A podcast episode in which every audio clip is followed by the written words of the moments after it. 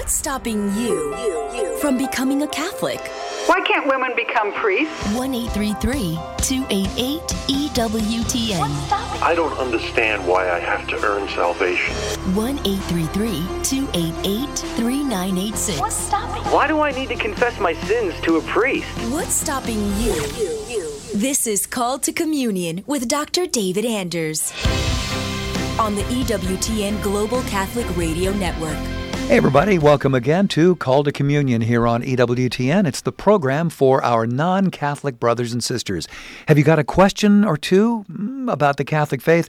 Something that you're just not sure about and you don't know who to turn to? Well, you can turn to us. Here's our phone number, eight three three two eight eight E W T N, to get that question answered about the Catholic faith, especially for all of you who are not of the Catholic faith. eight three three two eight eight three nine eight six. If you're listening to us in Australia, please dial one and then two oh five two seven one two nine eight five. And of course, you can always send us an email. The address is c t c at e w t n dot com. Charles Beery is our producer. Matt Kabinski is our phone screener. Rich Jesse handles social media for the program. If you want to ask a question via YouTube or Facebook, we're streaming on both of those platforms right now. Just put that in your, uh, put your question, that is, in the comments box. Uh, Rich will see that. He'll shoot it to us here in the studio. Hopefully we can answer your question on today's program. Again, the number eight three three two eight eight E W T N. I'm Tom Price along with Doctor David Anders. Tom, how are you today? I'm very well. You look a little sleepy, my friend. I, I yeah, a bit on the tired side. Been, been, um, been traveling. Went up to see the good folks at Indy Catholic Radio yesterday, but got up at four o'clock in the morning yesterday, got up at four o'clock in the morning of the day. Spent oh, boy. My, half my day in air, airports, so I'm kind of snoozing through this one. Wow, but it'll be fine. Yep, yep. It'll be fine. And the folks at Catholic Radio Indy are fantastic. Absolutely wonderful. Had a great time with those with those ladies and gentlemen. Fantastic. We're going to lead off uh, today with a question from Greg in North Carolina. Doctor Anders, I was taught that until Jesus rose from the dead, the gates of heaven were not open. So I'm unclear how Elijah and Moses could appear bodily with Jesus at the transfiguration, which happened before the resurrection. Thank you for any clarification. And again, that's from Greg in Sherrills Ford, North Carolina. Yeah, we have to conclude that they weren't actually in bodies, but in uh, virtual bodies, oh, okay. if you will. Okay. Right. So in the same way that the angels that appeared with the Lord when the three visitors meet Abraham and they sit and eat and drink with him, uh-huh. uh, Catholic theologians who ask that question say, well, you know, angels don't have digestive tracts, so how do they eat and drink? And there is something in the tradition called a theophany, and that's when, when God appears uh, in a visible form, even though God himself has no visible form and, and is a spirit, but he can manifest a visible form that is a kind of token of his presence that uh-huh. we can perceive. In the same way, there's such a thing as an angelophany, and that's when an angel is made visible to us, even though naturally an angel has no body, has no substance. And so since it's just there to make an impression upon our our, our sense organs, it's not necessary to uh, to infer that the angel actually has all the parts that a human would have. If you digested that, if you dissected that angelophany, you you, you know, you wouldn't find all the, the mm. ticking parts on the inside. It's okay. just there for our phenomenal impressions. And I would think you would have to infer something similar about the physical appearance of Moses and Elijah on the Mount of Trans- on, uh, on the Mount of Transfiguration, that we're not talking about Moses and Elijah in fully functional, you know, um, organismal biology, and however that will exist after the resurrection, but but some kind of temporary manifestation merely for the purposes of the of the theophany.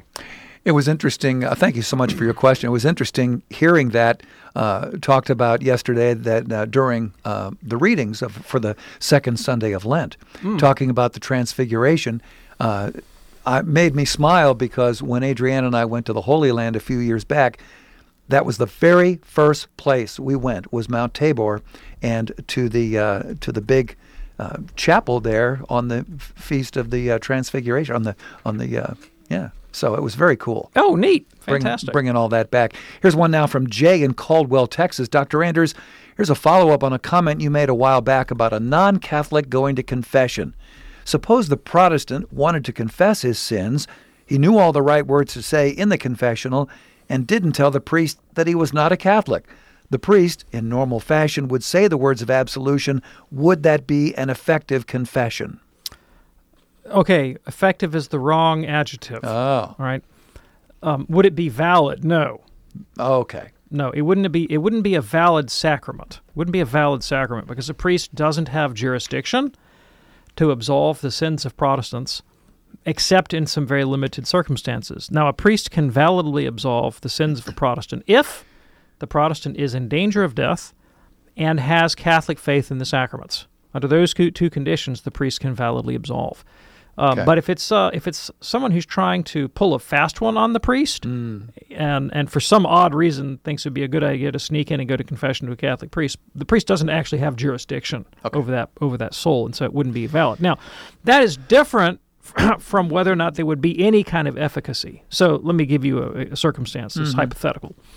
Um, let's say there's a Protestant who has come to Catholic faith in the sacraments, but yet does not have a fully developed understanding of Catholic ecclesiology, does not understand that he is not within the Church's jurisdiction, does not understand that the priest does not have jurisdiction to absolve him, um, goes into the confessional and is genuinely contrite and seeking reconciliation with God. Now, I would never say that nothing happened to that soul.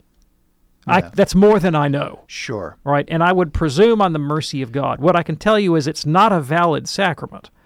That doesn't mean that God wouldn't respond in some extraordinary, extra-sacramental way to this uh, to this act of penance that was moved out of good faith and a good will for someone mm-hmm. who desired to be closer to God. Okay.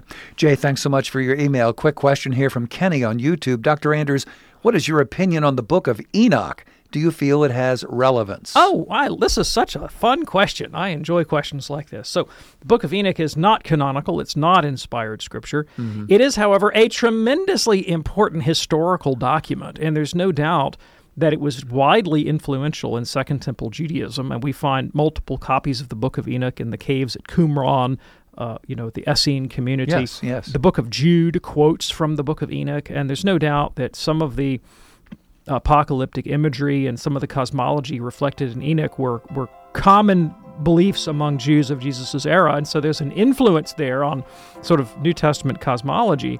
Uh, even though the book itself is not inspired and shouldn't be treated as such. Kenny, thanks for checking in on YouTube. In a moment, we'll be talking with Elizabeth in Morganfield, Kentucky, Griffin driving through Ohio, and hopefully you at eight three three, two eight eight, E W T N. That's eight three three, two eight eight, three nine eight six. It's Called to Communion on this Monday afternoon here on E W T N. Our phone number, eight three three, two eight eight, E W T N. That's eight three three, two eight eight, three nine eight six. If you want to stay informed and educated with the latest news and truth on abortion, euthanasia, assisted suicide, the culture of death, all things touching on the culture of life, you need to check out Pro-Life Weekly with Prudence Robertson. It's coming up on Sunday, ten a.m. Eastern, eight thirty p.m. Eastern on E W T N Radio. And right now we can send you E W T N's Pro-Life Weekly directly to your email inbox each week. So if you miss the program, find out all about it. Go, visit E W T N dot com. Click on the word subscribe. There you go. And if you're ready now, let's go to the phones at eight three three, two eight eight, E W T N, beginning with Elizabeth in Morganfield, Kentucky, listening on the Great Eucharist Radio. Hello, Elizabeth. A blessed Lent to you. What's on your mind today?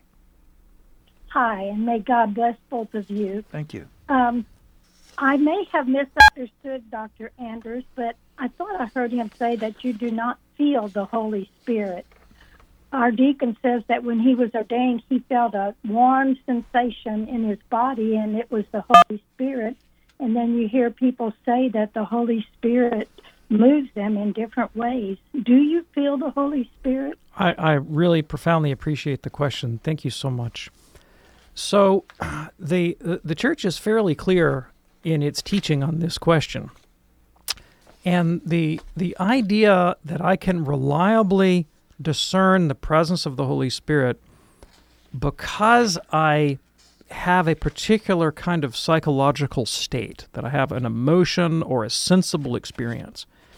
That notion that I can identify the Holy Spirit with some sensible motion within my psychology or within my passions is a is an error and it has a classical name. It's called Messalianism. Wow. And and the Church has condemned Messalianism. We, we, we you cannot infer that.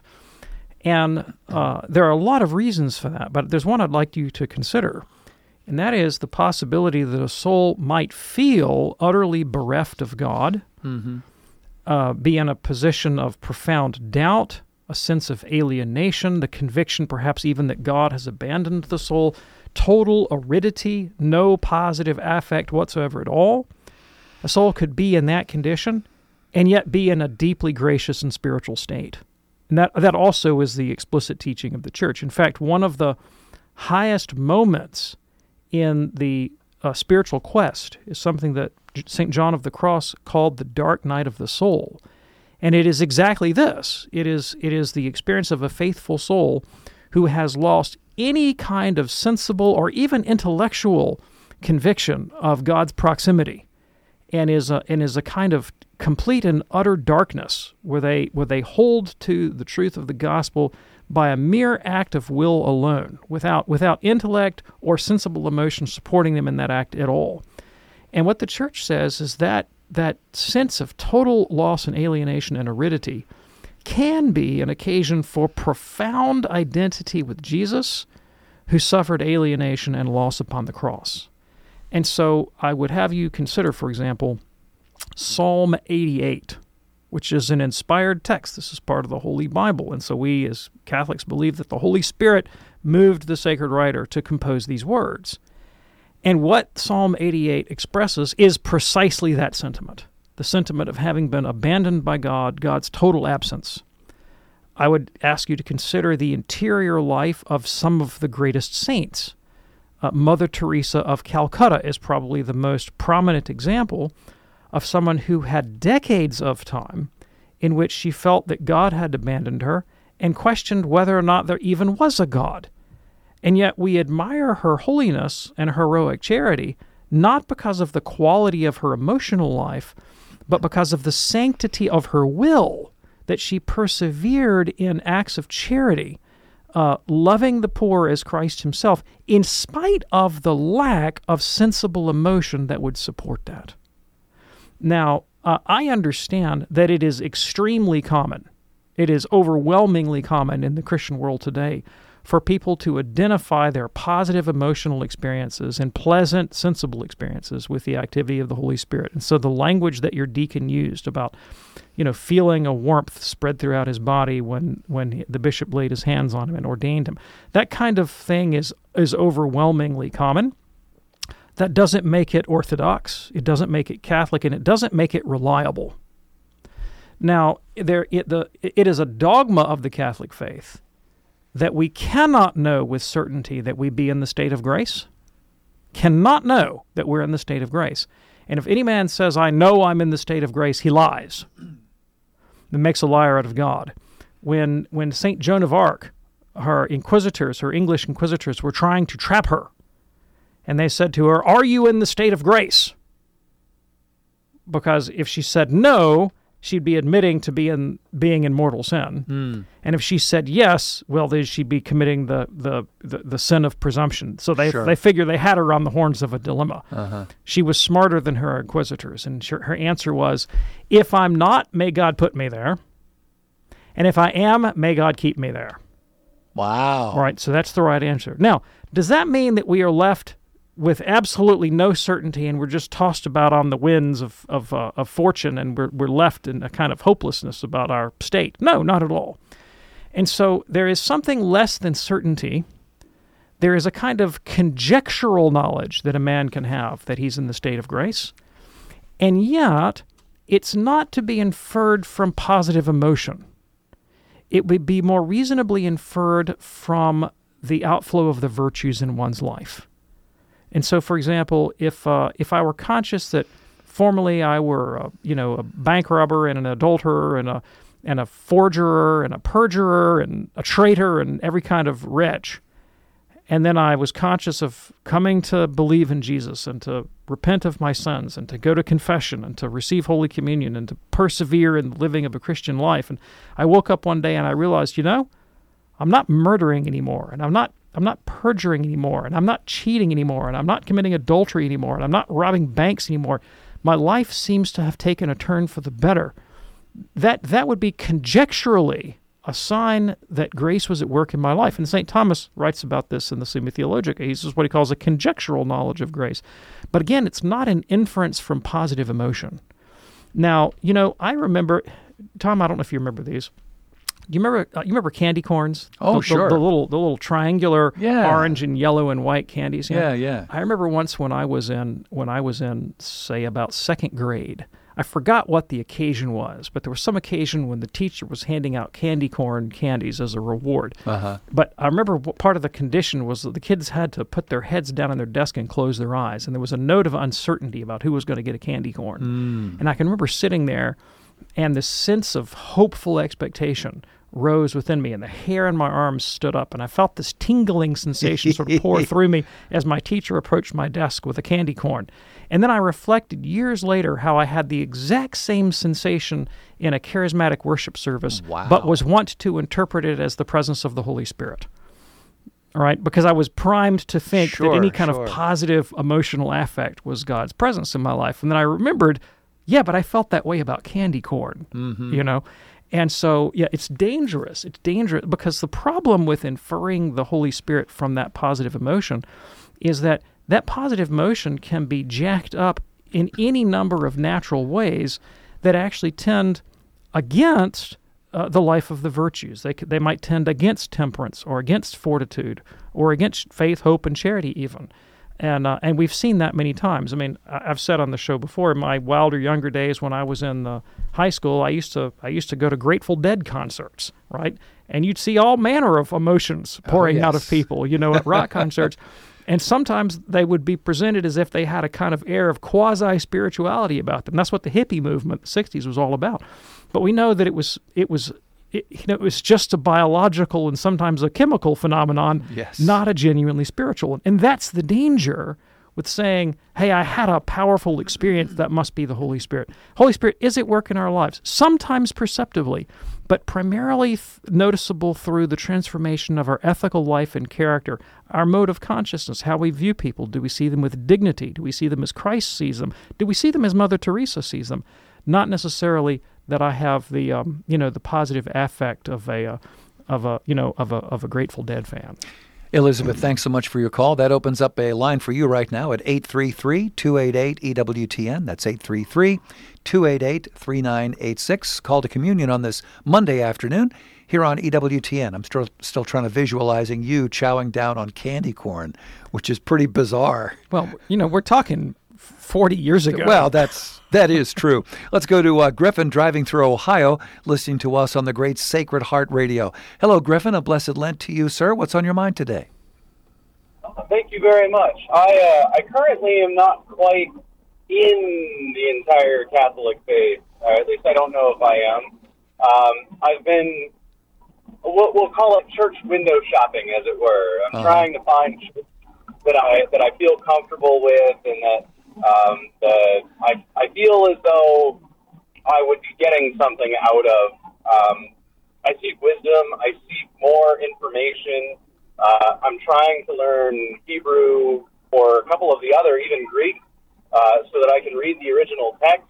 But um, there's always something that feels or or strikes me as wrong or not quite right or heretical about a particular church, and I won't name anything because I'm not I'm not trying to poo-poo on any particular church, as it were. So, what is your advice on trying to find that particular place or uh, or that particular um, church that I'll be able to more uh, I think more feel at home with? Yeah, thanks. I really appreciate the question. So you said one word, you gave a long litany of criteria, but the one that jumped out at me beyond feeling comfortable, which is a dubious criterion, I think, because it's possible to feel profoundly uncomfortable with something that nevertheless does you a great deal of good. Um, but it was wisdom. You talked about the search for wisdom. And, you know, the desire to, f- say, feel comfortable, the desire to feel at home Um, uh, there's nothing wrong with those desires. I, I also very much want to feel at home in the world and, and in my family and my skin and in my in my ideas. Um, and yet I'm conscious that that I might need to be unhomed before I can be homed. I mean, I might be at home with the wrong things uh, that may not at all tend to wisdom in my case. I mean, from in my life, that certainly was true at one point in time. I, I felt very much at home in an environment that I think was was not doing me any ultimate good. And so, uh, but, the, but wisdom is the criterion that you gave that I thought was the most promising. And uh, we could talk a long while about the about what wisdom might entail. Um, here's a couple thoughts. One, I think at the very least, is that wisdom entails the ability to take your own good advice, right? So it's more than just an intellectual knowledge or conviction about the way the world works. It's it's an actual ability to conform yourself to that insight morally, right? That your habits of mind, your affections, your your desires, and your actions ultimately conform to what good sense tells you ought to be the case. And for most of us, that it's it's one thing to have a intellectual conception of how the world ought to be uh, how to be uh, ought to be ordered. Uh-huh. It's an entirely different thing to order our lives accordingly, right? And so wisdom ought to at least address that. It ought to address the question of, you know, how do I order my life so that I'm capable of actually taking my own good advice? Um, another thing about wisdom is wisdom is more um, than just uh, being intelligent. In fact, the studies on wisdom show that there's a, a kind of a J-shaped curve on wisdom and intelligence. If you're really stupid, you're probably not very wise. But if you're an absolute genius, actually there's an impediment to wisdom there, and that really? is that absolute geniuses are usually used to being the smartest guy in the room, and they don't take advice easily. Ah. And so one of the keys to wisdom actually is docility, teachableness, the ability to take counsel, because even a genius can't know everything and still needs to be able to take counsel. Um, so it's not just intelligence, nor is it rationality. And, you know, what is rationality? Well, you know, rationality is the ability to take your intelligence and put it to good use, you know, to be able to articulate systems and concepts and, you know, link ideas together and that sort of thing. And uh, you'll find plenty of highly intelligent people among conspiracy theorists. Well, the rich ones generally, the ones that write the books that everybody else buys. Yeah. You know? You'll find people that are have brilliant intellects and can spin out a lot of fancy-sounding talk that can be very persuasive, and that you may nevertheless sort of get into their lives and realize that things are a bit of a mess there, and you know their ideology assumes some principles that can't be proved and may in fact be quite counterintuitive. So it's not the same thing as intelligence. It's not the same thing as rationality. It's more like the ability to use your intelligence and your rationality well. That includes a note of humility, the ability to take counsel, prudence, and then finally that uh, those virtues of the moral life, um, like temperance, like fortitude, that enable you to take your own advice. And so I think it should be clear from that discussion that merely feeling at home may not actually serve the ends of wisdom, because you, when the thing about feeling at home is sometimes you kind of have to you have to, have to sort of let down a little bit, let down your your vigilance and, and rest in what feels comfortable. And that can be a great impediment to precisely those virtues that we're talking about, right? The ability to listen to another point of view that's maybe outside of one's comfort zone. Um, the uh, you know the point of the Catholic faith is precisely at this. It's it's aimed at that transformation of consciousness and life that would enable us to see the dignity of other human beings, to be humble enough to take counsel, uh, to learn from the wisdom of the past and from tradition. And, uh, and it's predicated on a realization that I don't know everything. So confession, examination of conscience, these things are critical to pursuit of wisdom, and they're critical to the Catholic faith. So I would invite you to consider Catholicism as a wisdom tradition. I actually gave a series of lectures, Catholicism as a Wisdom Tradition. You might find them on the internet under my name, David Anders. Go check them out. God bless you, Griffin. Thanks so much for your call. Lots more straight ahead on this edition of Call to Communion. It's Call to Communion on this Monday afternoon as we begin the uh, second full week of Lent here on E W T N. Our phone number, eight three three, two eight eight, E W T N. That's eight three three, two eight eight, three nine eight six. Before the break, we took a call from Griffin who is a bit of a seeker, I believe, looking for a, a church home. And uh, you actually found the uh, document that you were looking for, yeah, David. Yeah, so we, we had a discussion about wisdom, get the, the search for wisdom. Yes. And I, I gave a series of lectures a year or so ago for the Diocese of Birmingham titled Catholicism as a Wisdom Tradition. And uh, those lectures are available at the website of the Birmingham Diocese's Office of Evangelization and Faith Formation. And so if you just want to Google search Doctor David Anders, Catholicism Wisdom Tradition, you'll find them, or you can go to B H M Diocese Evangelization and Faith Formation at YouTube, and you can find those lectures. Griffin, uh, thanks so much again for your call. Glad that you were listening to us on Sacred Heart Radio. Back to the phones now for Beth, a first-time caller from Pittsburgh, listening on iHeart Radio. Hello, Beth. What's on your mind today? Hi. Yeah, thanks so much for taking my call. So, um... I was um, at, uh, with a bunch of girlfriends who were Protestant this weekend, and somehow we ended up on a um, a faith-based conversation and um, talking about sin. And um, and so I don't know what got us into this conversation, but um, they had basically um, were questioning the Catholic belief that um, there's two types of sin, you know, that, that God um, differentiates sin, and that in their uh, Protestant belief that Um, sin is sin, and, um, you know, it's all the same in God's eyes. And um, and so I had brought up, you know, the examples, like, well, you know, what if, God forbid, like, somebody shot and killed your son versus somebody lied to him? Like, wouldn't it be a comfort to know that, you know, in God's unending mercy, but also justice, um, you know, would deal with the person that shot and killed your son versus the, the one that had lied to Um, your son? And they said, well, yeah, in our, our human minds, that makes sense, but, but in God's, you know, um, unfathomable mercy and wisdom, that, that that's not how God sees things. And I, honestly, I didn't know how to um, respond to that, because I honestly yeah, don't know what I, I've got a lot to say on that, and I really appreciate the question. So the first thing, I, I'm, I'm going to get into Scripture in a second, but before I get into Scripture, I want to get into something that your Protestant friends told you. Uh, you said to them, look, we, we distinguish between gravity of fault all the time. There's a big difference between, you know, like the the, the, the eight-year-old who cheats on his spelling test, which, which by the way, I did. Right? I cheated on my spelling Uh-oh. test when I was eight years old. Right? The eight-year-old who cheats on his spelling test and the serial murderer. Like, that, to say that those are morally equivalent actions, we all recognize that that's absurd. And your friend's response was to say, well, yeah, in the human realm that's the case, but to God they're all the same. So what your friends are saying is that divine justice is something that has no analogy to human justice. It's something that escapes human reason and human intuition entirely, right? And if that's so, and I don't think that's ca- the case, by the way. I think they're wrong about that. But that is a key Protestant claim, and Luther made the same claim. Right? So in, in essence, uh, Protestantism takes an irrationalist position. I didn't say irrational. I do think it's irrational, but I said irrationalist. They take the position that reason can't tell you anything about the moral life from God's point of view. So they disconnect morality from reason. That's a really, really important admission. Now, they didn't know they said that to you, but that is in essence what they said. All right. Now, here's here's the problem with all irrationalist moral philosophies.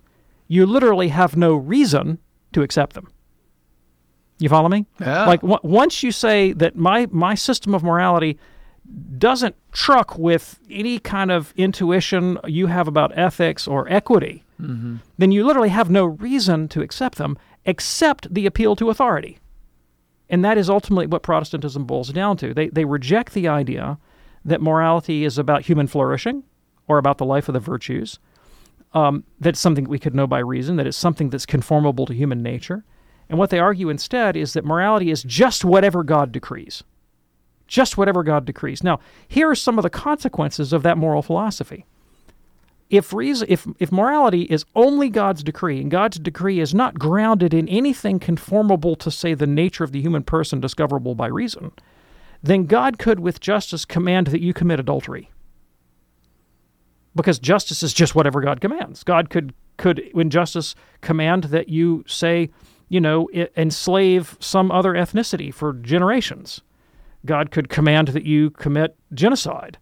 Uh, God could command any kind of barbarity, and and you would be obligated to do it just in virtue of the fact that God commanded it. Now, that is not the Catholic position at all. All right? That is the position of several religious traditions around the world. Now, there's one very prominent one that's not the Protestant tradition that uses just that re- that reasoning to do things like take Yazidi women as sex slaves in, in Syria, right? Or to prosecute holy war against infidels and enslave them on the on the theory that God has authorized them to do this and they just need no other justification. So the idea that that God's morality doesn't have to answer to our intuitions about equity and that some radical other kind of order leads not to justice, but it leads to horrific abuses, mm. horrific abuses, to which we literally have no recourse because there's literally no reason for them. Yeah. Now, that's your friends don't intend all that, but this is implied in the theory of justice that they gave you. Mm-hmm. It's just a very, very, very problematic position, right?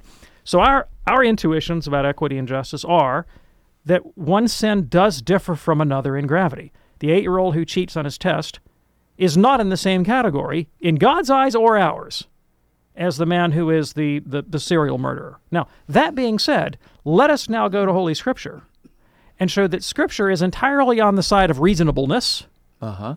and not this Protestant irrationalism. Luke chapter twelve, Jesus, the Son of God, says, "The servant who knows the master's will and does not get ready or does not do what the master wants will be beaten with many blows. But the one who does not know and does things deserving punishment will be beaten with, flu- with few blows." Hmm.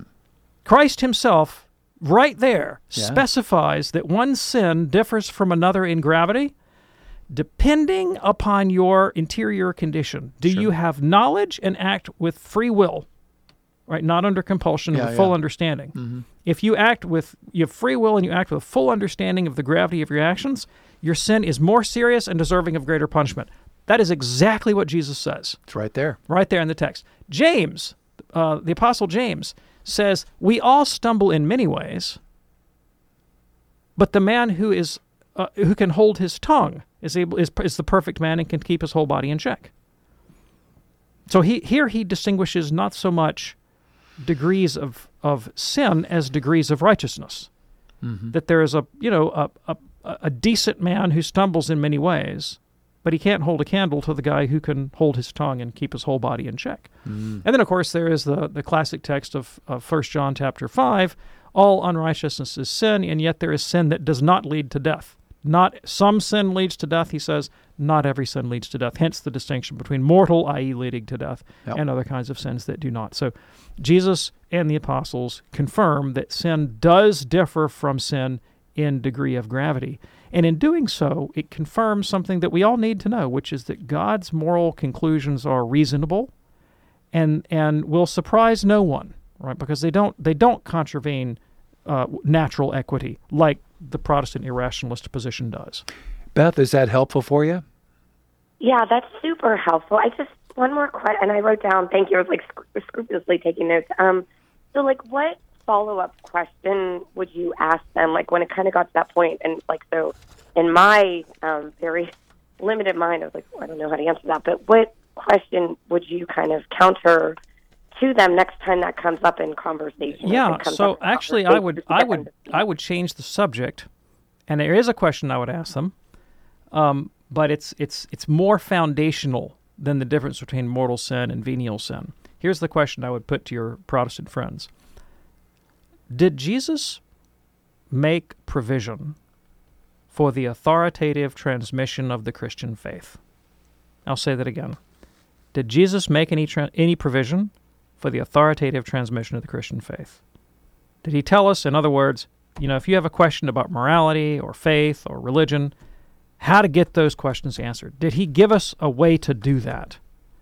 Now, your your Protestants' uh, sort of knee-jerk response to that question is, well, yeah, we go to the Bible for that. But I want you to attend carefully to the language that I used. Did Jesus give us a criterion? Did he make provision? Now, here's the problem with the Protestant position. The Bible, as they understand it, is sixty-six books. You got to name them, from Genesis to Revelation, mm-hmm. including the twenty-seven books of the New Testament. Did Jesus ever specify that this pers- particular list of sixty-six books is to serve the church as its final rule of authority, including on matters of morality. Now, as soon as you raise the question, you know the answer. No, he never did. He never did. Yeah. All right? The Protestant sort of knee-jerk response is, oh, I can't believe something if I can't find it written out in the express words of the Bible. It's called the doctrine of sola scriptura. Here's the problem with that. The Bible itself doesn't teach that doctrine. So the idea is self-refuting. Yep. So their their whole frame of reference about morality and everything else is what I'll, I'll call kind of a fundamentalist interpretation of the Bible. That, you know, you just, if you see it in black and white in the Bible or red and white in the Bible, then that's that's what you got to do. If it's not in there, you don't have to worry about it. And so when it comes to the moral life, that has huge implications. You know, like the Bible doesn't say a lot about thermonuclear war. Yeah. It says nothing about global warming. It, it doesn't say anything explicitly about contraception. Like this this huge areas, right now in Alabama, we have this big brouhaha over I V F. Oh, yeah. The Bible doesn't directly address I V F, right? There's all kinds of things that are morally relevant questions the Bible doesn't speak to. Now, the, the standard Protestant line is if the Bible doesn't talk about it, it's not morally relevant. But you see what that does to the course of human life. It just, it eviscerates it of moral significance. Whereas the Catholic position is the Bible's not the rule of faith. It's not the final authority. Christ gave us the teaching church, the tradition of the church, and I mean, I can make the case for that in another another phone call, but he also gave us reason. And it's in fact because we have reason that we have consciences, and it's because we have consciences that we can even be held to moral account at all. So rather than attacking them on mortal sin, I, I want to go straight to the heart of the Protestant view of reality, which is this business about the Bible alone, and call that into question, and leave them hanging. Yeah. Like, ask the question, see what they say, right? And then if you run into trouble, call me back. Beth, good luck with your friends there. Thanks so much for your call from Pittsburgh. Call to Communion here on E W T N. Are you up early in the morning? Are you a, perhaps a night owl? You're just uh, heading to bed early in the morning? You may want to join us for a wonderful series called Fathers Know Best, coming up Monday through Friday, four a.m. Eastern. And on tomorrow's episode, Father John Ricardo talks about keeping our faith, how important that is. Do check it out.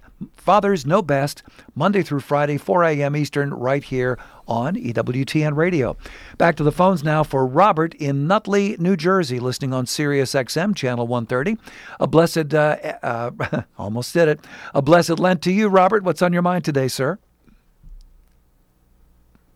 Robert in, yes. uh, yeah, go right ahead. Yes, sir. Okay, um, real quick question. I know I know you have a lot of calls. Thank you for taking my call, number one. Number two, you guys are great. Phenomenal work you do. I follow you guys every day. Um, all right, let's get to the point. I am an old, the group leader of my altar servers in our parish at Lady Mount Carmel, Nutley, New Jersey, Roman Catholic Church.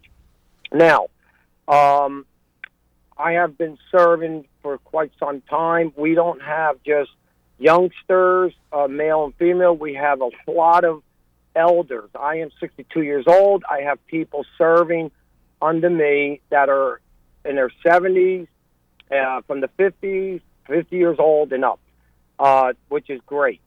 Uh, I've been praying on this for uh, uh, a lot of altar servers to step up to the plate, and um, I got my wish. Now, question for you. When we do the offertory, um, when we bring the, when the gifts are brought up to the altar and we prepare the altar, um, as the priest, the celebrant of the Mass, um, when he raises the Eucharist and he speaks, um, um, this is my body, um, mm-hmm. which will be given up for you, um, and uh, when he does the chalice, this is my blood, the wine, which will be given up for you for the forgiveness of sins, do this in memory of me. Okay, so what I my question is, if I can't get to confession before I receive the Eucharist on Sunday morning, because that's when I do my uh, altar service, Sunday morning. We have sun, Saturday night Mass and Sunday. We have four Masses on Sunday. Okay. Now, I was told that by not going to confession before before you receive the Eucharist, the body and blood of Christ, you are in mortal sin. However, I am under the impression at the Last Supper, I wasn't there, which that was two thousand twenty-four years ago, Jesus said, I didn't read this anywhere, but I watched Kings of Kings, the greatest story ever told. Okay, Robert, watched, so your, your your question then? My question is, if I receive the Eucharist before I go to confession, and I don't go to confession, is, isn't I um, um, relieved of sin by receiving the Eucharist? Okay, I can I can speak to that. Thank you so much. I really appreciate the question. So here is this teaching of Scripture and the teaching of the Church. If we are conscious of grave sin, grave sin, mortal sin, then we must not approach Holy Communion until we have received sacramental absolution. You have to go to a priest for confession before you go to communion. If you go to communion with conscious of gra- conscious of grave sin, without confession, then in fact you are committing what the Church calls a sacrilegious communion. And it's something that Saint Paul writes about in his first letter to the Corinthians, and he says that sacrilegious communion doesn't do you any good. You don't actually benefit from it spiritually. In fact, it's spiritually harmful. Now, why would that be? What would that be? Well, um, think about it. If you get in the habit of uh, of presuming on God's mercy in spite of being at enmity with God in your will, and that's what mortal sin is, uh-huh. then rather than like bringing your heart around to union with God, you're actually going to become hardened in your presumption and in your sinfulness. So it's just going to make your spiritual condition worse. So we don't want to do that. There's no, there's no point in doing that. There's no reason to go to communion, I mean, except sentiment, and sentiment never saved anyone, right? Sentiment sent a lot of people to hell. So don't do that. Now, however, Saint James says, we all sin in many ways, some of them minor. And so for the forgiveness of venial sin, that's not mortal sin, then then our participation at Mass can atone for venial sin. Right? Okay. And so, uh, you know, we don't have to be in a state of absolute moral perfection to go to Holy Mass, but we can't be in the state of mortal sin. Okay. Robert, thanks so much for your call. Appreciate that. Checking in from uh, Nutley, New Jersey. Let's go now to Thomas, a first-time caller from Rocky River, Ohio, uh, watching us on E W T N television today. Thomas, what's on your mind today, sir? Well, like I explained earlier, uh, way back many years ago, we were at church, myself, my wife, and our two kids, and the priest said to a group of young men in the back of the church, I'd rather you wouldn't come if you're going to stand back there. And we all took it wrong. And my wife and myself are back at church, but my kids aren't going. How do I get them back into the church? Yeah, thanks. Well, I appreciate the question. Um, and, you know, I wish I had a kind of silver bullet solution that could bring all wayward children back to the church. Yeah. And the the real issue is, though they were scandalized by a priest, the reasons that they've stayed away are many more, right? And so I could speak to the issue of the priest, but it's not going to speak to all of the issues of their life. Uh, when it comes to the priest, I mean, I the priest's office is sacred, and as Catholics we respect the ordination of the priest, um, but uh, but I, we have to demystify the persons of the priests, because they're just human beings. Saint Paul says in Second Corinthians that uh, his congregation was passing judgment on him. They didn't like him very much sometimes. And he said, look, I don't really care if you pass judgment on me, because it's the Lord who will judge me. But he acknowledges that the Lord's going to judge him. Yeah. Right? And priests have been given a charge that doesn't guarantee that they'll do it well. Yeah. Uh, it's just like being a husband. You know, if you're if you're a husband, you have a responsibility to your wife and family. But being a husband itself does not guarantee that you will discharge that responsibility. And so there will be priests in hell for the failure to serve their flocks appropriately or to celebrate the sacraments worthily. And that's really important to understand. You know, um, and and there are there have been times in history when diocesan priesthood was a spiritually dangerous place to be. Saint John Vianney, who is the patron of all priests, was himself terrified of the of the diocesan priesthood. And he, he was wrong about this, but he thought for a while that he, this is a superstition of his yeah, that he yeah. got over. But uh-huh. he thought, I can't go to heaven if I'm a parish priest. Oh, he wow. actually had that conviction. He thought that for him personally to go to heaven, he'd have to be a monk. Ooh. And so he kept sneaking away from the parish and joining monasteries. And they kept kicking him out, making him go back to the parish priesthood, you know. And so finally he showed that, yes, indeed, you can go to heaven if you're a parish priest, right?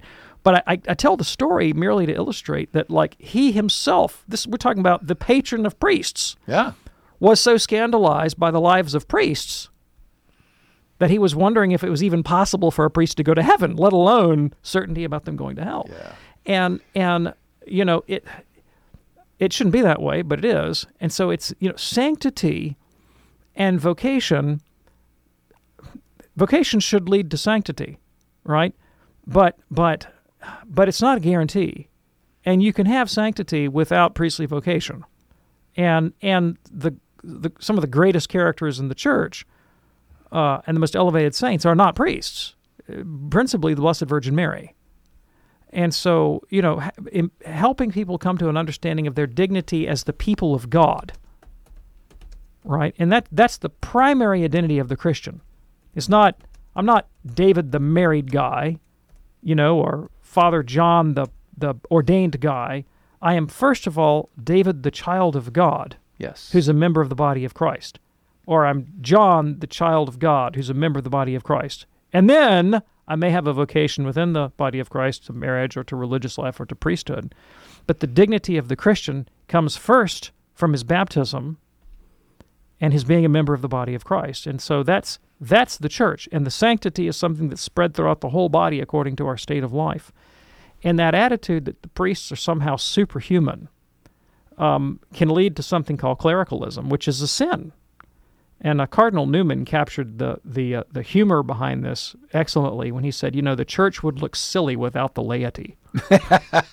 He said that in, in rebuke of priests that sometimes consider themselves above the laity or as yeah. if the church was there to serve their own private pleasures. And he says, oh, well, the church would look silly without the laity, you know.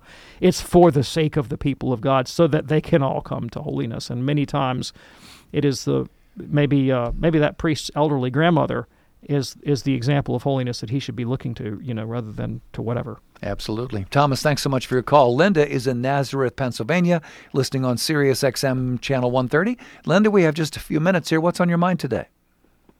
Uh, my question was, I, I recently found out, well, someone sent me something that said, if you receive Holy Communion in your hand, it's like you didn't receive it at all. You should only receive in your mouth. Yep. So um, uh, let me let me let me jump in real quick there because I'm running out of time. If that were the case, then I wonder why Saint Cyril of Jerusalem, Doctor of the Church, would specify the precise mode of receiving communion in the hand in his catechetical lectures. Fourth century Doctor of the Church. Doctor Saint. of the Church, Saint. Doctor of the Church means that the Church validates that everything he says can be safely relied upon as, as good Catholic instruction. Saints of the Catholic Church and doctors of the faith who have for millennia given specific instruction about the proper reception of Holy Communion in the hand. And keep in mind that reception in the hand is allowed by Holy Mother Church, by the magisterium, by the Pope, and by the bishops. And so the person who who argues otherwise is saying, in effect, I am right, and the, the, the one Holy Catholic and Apostolic Church in the persons of her ministers, popes, and bishops is wrong. Well, we have a word for that. It's called Protestantism. Right? When I when I set my own private judgment of the tradition over against the judgment of the Pope and the bishops and sacred tradition, then I'm then I'm I'm just asserting the principle of private interpretation over yeah. the over the wisdom of the Church. And Saint Augustine's rule about this f- from the fourth century stands today. He says the verdict of the whole world is conclusive. You know what the Pope and all the bishops throughout the world have decided is the is the thing. And who am I to set myself up against uh, against the, the teaching of the Church if yeah. I call myself a Catholic? Yep. So um, your friend is wrong, and this is a, a dangerous superstition uh, by which they are likely to fall into a kind of damnable spiritual pride, where they look down on their neighbors as somehow sub-Catholic because they don't, you know, they don't do communion the way I and all my magnificent wisdom declare must be done. Yeah, that's dangerous. Linda, thanks so much for your call. A real quick one here from Aubrey watching us on T V says, uh, Doctor Anders, I'm coming around to Catholicism, but someone asked me why we worship Mary, not God. I didn't know how to respond to that. Please help. Yeah, we don't worship Mary. We do worship God. And the simplest way to see this is, to whom do we offer sacrifice? The holy sacrifice of the Mass, which is the preeminent act of worship in the Catholic faith, is offered to God, not the Blessed Virgin Mary. Mary is there along with us as a co-worshipper. She's offering the sacrifice with us. We venerate the saints, not just Mary. We venerate all the saints in the way that we might reasonably hail any noble person, like a civil rights hero or a founder of the country. But, you know, if you think it's okay to honor George Washington, how much more is it right to honor the Mother of God? Yeah, amen. Uh, Aubrey, thanks for watching us on E W T N television today. Thanks so much for your call from Detroit. Fast-moving show today for a Monday especially. Doctor David Anders, thank you, sir. Thank you, Tom. We do this program Monday through Friday right here on E W T N Radio at two p.m. Eastern for our live broadcast. Check out the uh, encore tonight if you prefer that, or go to the uh, website, E W T N dot com, click on radio, and then look for Podcast Central, where you can find all of our shows going all the way back to the beginning.